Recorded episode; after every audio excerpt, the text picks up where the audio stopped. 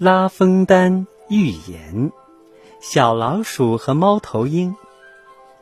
千万别对人们说这样的话。你们来听一听这个精彩的故事吧，因为你不知道人们是否会喜欢这个故事。但有一个故事例外，因为它非常离奇，以至于不像真事儿，而像是一则寓言。一棵年纪很大的松树被砍倒了。它是一只猫头鹰的老巢。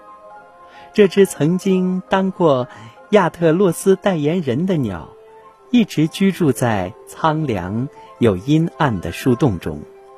由于年代久远，树干早已被蛀空。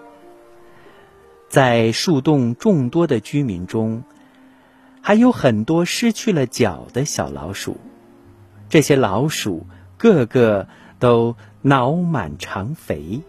猫头鹰用自己锋利的嘴，把这些老鼠啄成了没有脚的残废，然后把它们放在麦堆里饲养。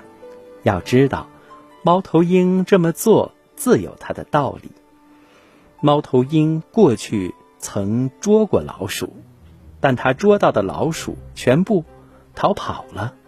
为了不让这种事情再次发生，他就让以后被逮到的老鼠都变成了残废。老鼠失去了腿，这可为猫头鹰提供了便利，它想吃就吃，随心所欲。猫头鹰每天吃一只老鼠，这种安排非常合理。既解决了一次吃不完的问题，又能够达到养生的目的，于是猫头鹰就和人一样，从长远考虑，为了防止老鼠死去，它甚至给老鼠带来了麦粒等粮食。从此，笛卡尔派的门徒还会坚持猫头鹰不能思考问题，只能把它看作钟表。和机器的观点吗？猫头鹰为什么会先把猎物弄残，然后豢养催肥呢？如果这都不能算作思维的话，我就不知道还有什么能称得上是思维了。你再听听猫头鹰是怎么说的吧。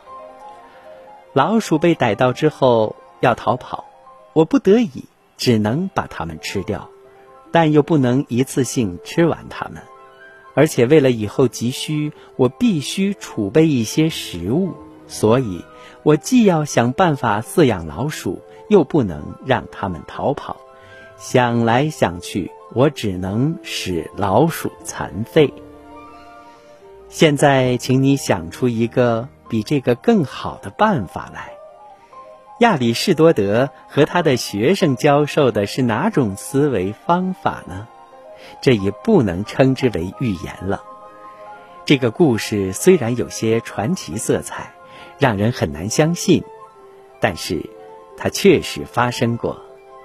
也许我对猫头鹰的做法有所夸张，但夸张在文学作品里是存在的，尤其是在笔者所采用的。创作风格中。